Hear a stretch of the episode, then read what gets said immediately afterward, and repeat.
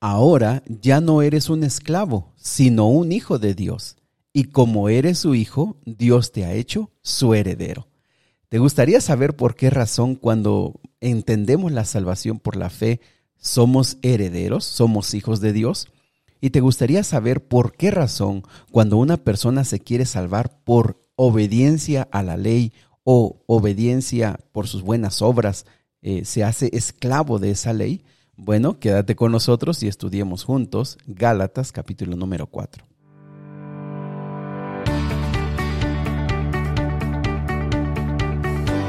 Nuevamente bienvenidos amigos y amigas al plan Raivados por su palabra. Qué gusto saludarles esta mañana. ¿Cómo amanecieron?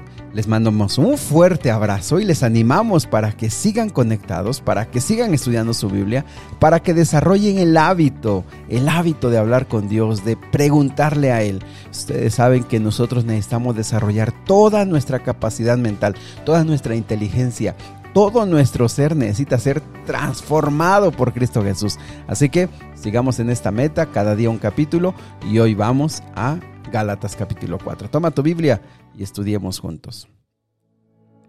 Muy bien, seguimos con esta, este punto, el punto de Pablo acerca de la salvación por la fe, la salvación en Cristo Jesús. Por su muerte somos salvos porque Él la ganó, no la hemos ganado nosotros. Y bueno, eh, es un poquito más eh, sencillo de entender que el capítulo de ayer.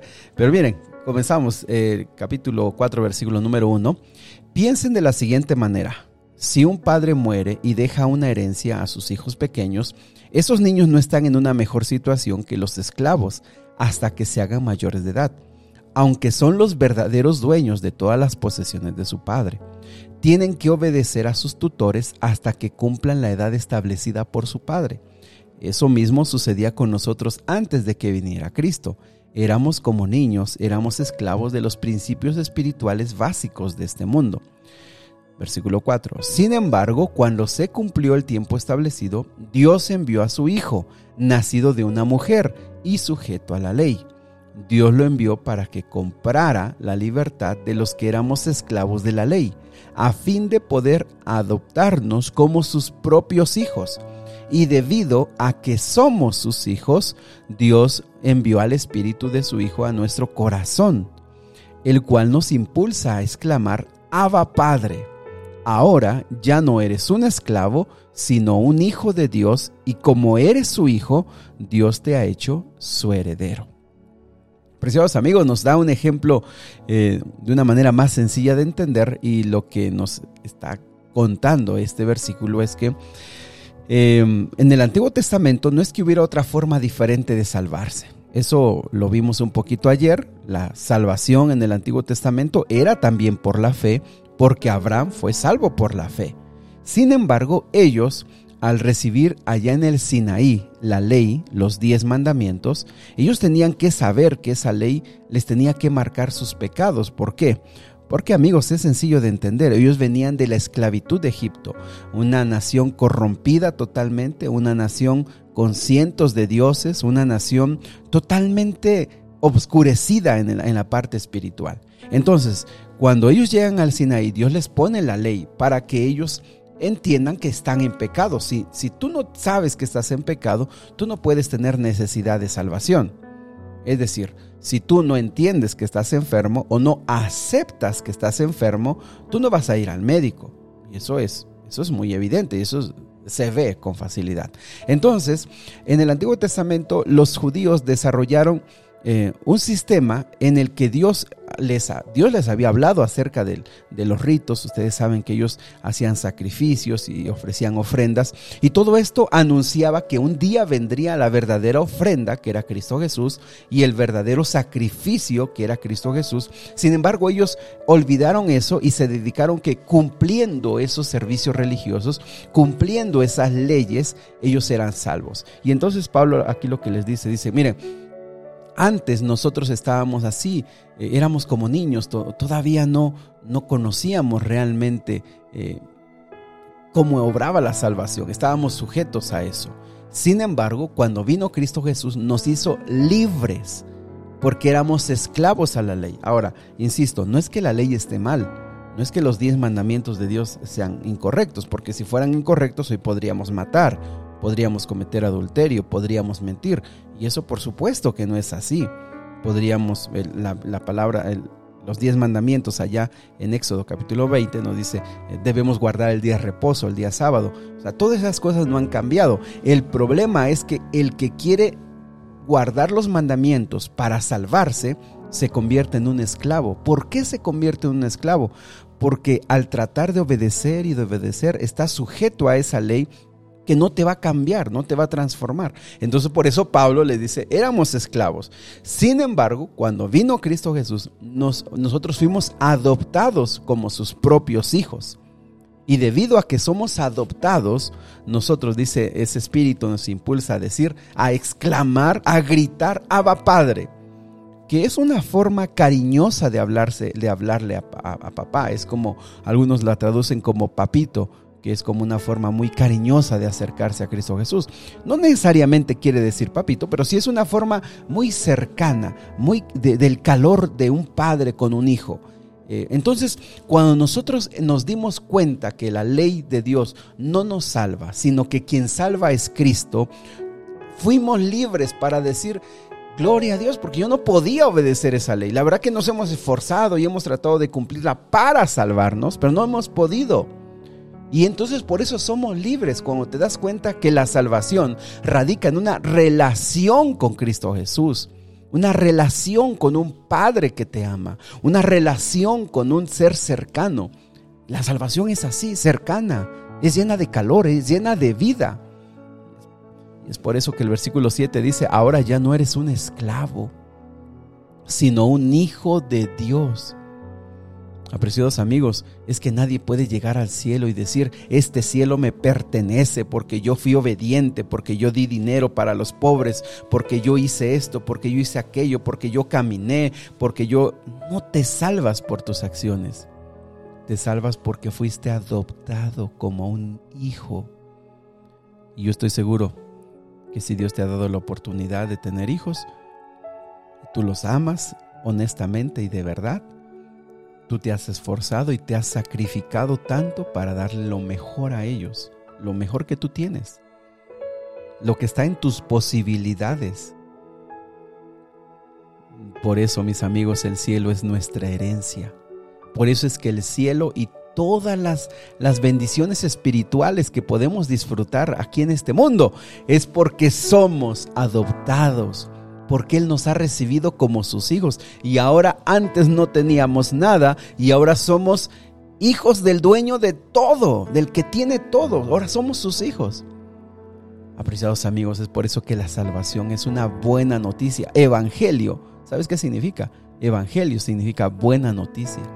Es la buena noticia, mis amigos, de que ahora somos hijos de Dios, de ahora hemos sido adoptados, de que no estamos más en condenación. Pero mira cómo es el razonamiento de algunos. No, es que ya la ley ya pasó. Ahora yo te pregunto, si tú fuiste adoptado y si tú eres un hijo de Dios, ahora tú puedes hacer, tomar otros dioses, tomar el nombre de Dios en falso, adorar eh, ídolos. ¿Tú lo puedes hacer? Claro que no. La ley sigue vigente, pero la ley nunca te ha querido salvar. La ley te ha conducido a Cristo para que Cristo sea el que te salve. La otra parte del capítulo dice su preocupación por, por esta iglesia, porque ellos eh, lo recibieron, lo amaron, lo quisieron y ahora ellos se están extraviando. Y aquí a mí me recuerda mucho ese amor de padre, esa preocupación. Pablo no los veía como allá unos hermanos distantes. Pablo los veía alguien muy cercanos a su corazón y por eso él estaba tan preocupado y tan eh, lleno de tristeza porque ellos estaban desviando a lo más terrible, volver a estar esclavos y tratando de obedecer una ley, que esa no es su función. Ahora pone un ejemplo muy, muy interesante, a mí me parece extraordinario este ejemplo, y dice, miren, eh, la ley, eh, la salvación no es nueva. La salvación viene desde Abraham, siempre ha sido así el plan de Dios, al ser salvos por la fe, ser salvos por la gracia, eso siempre ha sido así. Miren, les voy a poner un ejemplo. Abraham tuvo dos hijos. Uno lo tuvo con una mujer esclava, que era su, sirvienta, la, sirvienta de su esposa. La forma en la que eh, Abraham quiso solucionar. ¿Por qué? A ver, voy a poner un poquito de contexto. Lo que pasa es que en ese tiempo Abraham se le fue hecho una promesa de que iba a tener un hijo. Y que a través de ese hijo, al final vendría el verdadero hijo que sería Cristo Jesús, vendría la salvación y bueno, muchas cosas se cumplirían a través de ese hijo. Y bueno, sucede que él ya era muy anciano, su esposa anciana, y, decían, ya no vamos a tener hijos. Y entonces ellos quisieron solucionar con sus propios medios, sus propias formas, este, voy a decir, problema. ¿Y que dijo Sara? Dijo, bueno, pues toma mi sierva, porque en ese tiempo un, hombre podía eh, tener hijos a través de la sierva de su esposa y esos hijos eran contados como sus hijos y los hijos de su mujer. Entonces ellos en esa tradición, en ese tiempo dijeron, pues probablemente, y ellos se hicieron sus propias ideas, dijeron, probablemente se va a ser la solución. Y entonces eh, Abraham tiene un hijo con su, con su esclava, la, la esclava de su mujer, y nace un hijo. Ahora, ese hijo y ese proceso representa la manera en la que nosotros queremos salvarnos con nuestras propias ideas, con nuestros propios razonamientos, con nuestros propios, nuestros propios métodos. Y es como hoy mucha gente se quiere salvar porque así le han enseñado. Tú tienes que dar limosnas para que te ganes el cielo. Tú tienes que hacer esto para que te ganes el cielo. Tienes que hacer aquello para que te ganes el cielo, para que Dios te perdone. ¿Se dan cuenta cómo, cómo Pablo explica esto de una manera más sencilla? Pablo, eh, Abraham, perdón, usó sus métodos, usó sus ideas, usó sus maneras, usó sus formas y no era así. Ahora, el otro ejemplo, la otra ilustración es el, verdadero, la verdadera manera en la que Dios lo iba a hacer a través de un milagro. ¿Y cómo fue ese milagro? Es que Sara, siendo ya una mujer muy anciana, quedó embarazada, tuvo un hijo y ese hijo era la promesa. Y es por eso, versículo número 27, ustedes van a leer cómo es una promesa y un gozo y una alegría, porque ese hijo vino como un milagro, como una misericordia, porque una mujer ya muy anciana no puede tener hijos.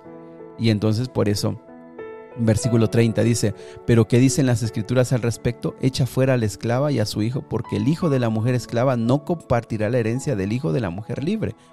Y amigos, eso tuvo que pasar. Una cosa muy triste de que eh, Abraham tuvo que dar recursos y dinero a, esta esclava y a su hijo y los tuvo que despedir de su casa por un error que él cometió. Y por supuesto Dios, si quiere, algún día vamos a regresar o vamos a leer esa, esa, parte de la Biblia. Y, ellos también tuvieron herencia y también tuvieron eh, bendiciones y Dios también los protegió, pero no era el plan de Dios. ¿no? era el plan de Dios. Y entonces aquí dice, versículo 31, así que, amados hermanos, no somos hijos de la mujer esclava, somos hijos de la mujer libre. Somos hijos de la mujer libre. Mira, eh, se me pasó a leerte el versículo 25. Y ahora Jerusalén es igual que el monte Sinaí en Arabia, porque la ciudad y sus hijos viven bajo la esclavitud de la ley. Pero la otra mujer, Sara, representa la Jerusalén celestial. Ella es mujer libre y es nuestra madre. Qué interesante. Amigos, analicen esto, piénsenlo. Quizá es la primera vez que escuchas esto, quizá todo esto que te estoy hablando de Gálatas, eh, que están diciendo, no entiendo tantas cosas. Pero piensa, quizá esto sería la reflexión, piensa. ¿Te han enseñado una manera de salvarte por tus propias acciones, por lo que tú haces? La manera en la que tú has pensado que uno se salva es por portarse bien, por ser buena persona y por eso yo creo que me voy a salvar. ¿Te han enseñado a ti que por dar limosnas, que por caminar, que por ir de rodillas, eso te garantiza el perdón y la salvación? Bueno, hemos estado hablando que nada de lo que hagamos, y por supuesto nada por querer cumplir la ley de Dios, nos salva. El único salvador es Cristo Jesús. Nos lo da por su gracia, por su adopción, que somos sus hijos. Ahora, antes de que alguien lo piense, ¿quiere decir que la ley no vale? No, claro que sí. Tiene su lugar, tiene su función, pero su función no es salvar al ser humano. Su función es y será mostrarnos nuestros pecados y mostrarnos la grandeza del carácter de Dios. Que Dios me los bendiga, mis amigos. Sigamos estudiando la palabra de Dios. Querido Dios y Padre, gracias porque hemos sido adoptados como tus hijos. Gracias Señor porque heredamos todas las bendiciones espirituales y heredamos la vida eterna y el cielo, no porque lo podamos ganar o comprar. Gracias Señor porque lo hemos heredado, porque tú nos hiciste tus hijos a través de la adopción, porque moriste por nosotros en la cruz. Gracias Señor, en el nombre de Jesús. Amén. Mis amigos, que Dios me los bendiga. Que pasen un extraordinario día. Si Dios lo permite, nos vemos el día de mañana.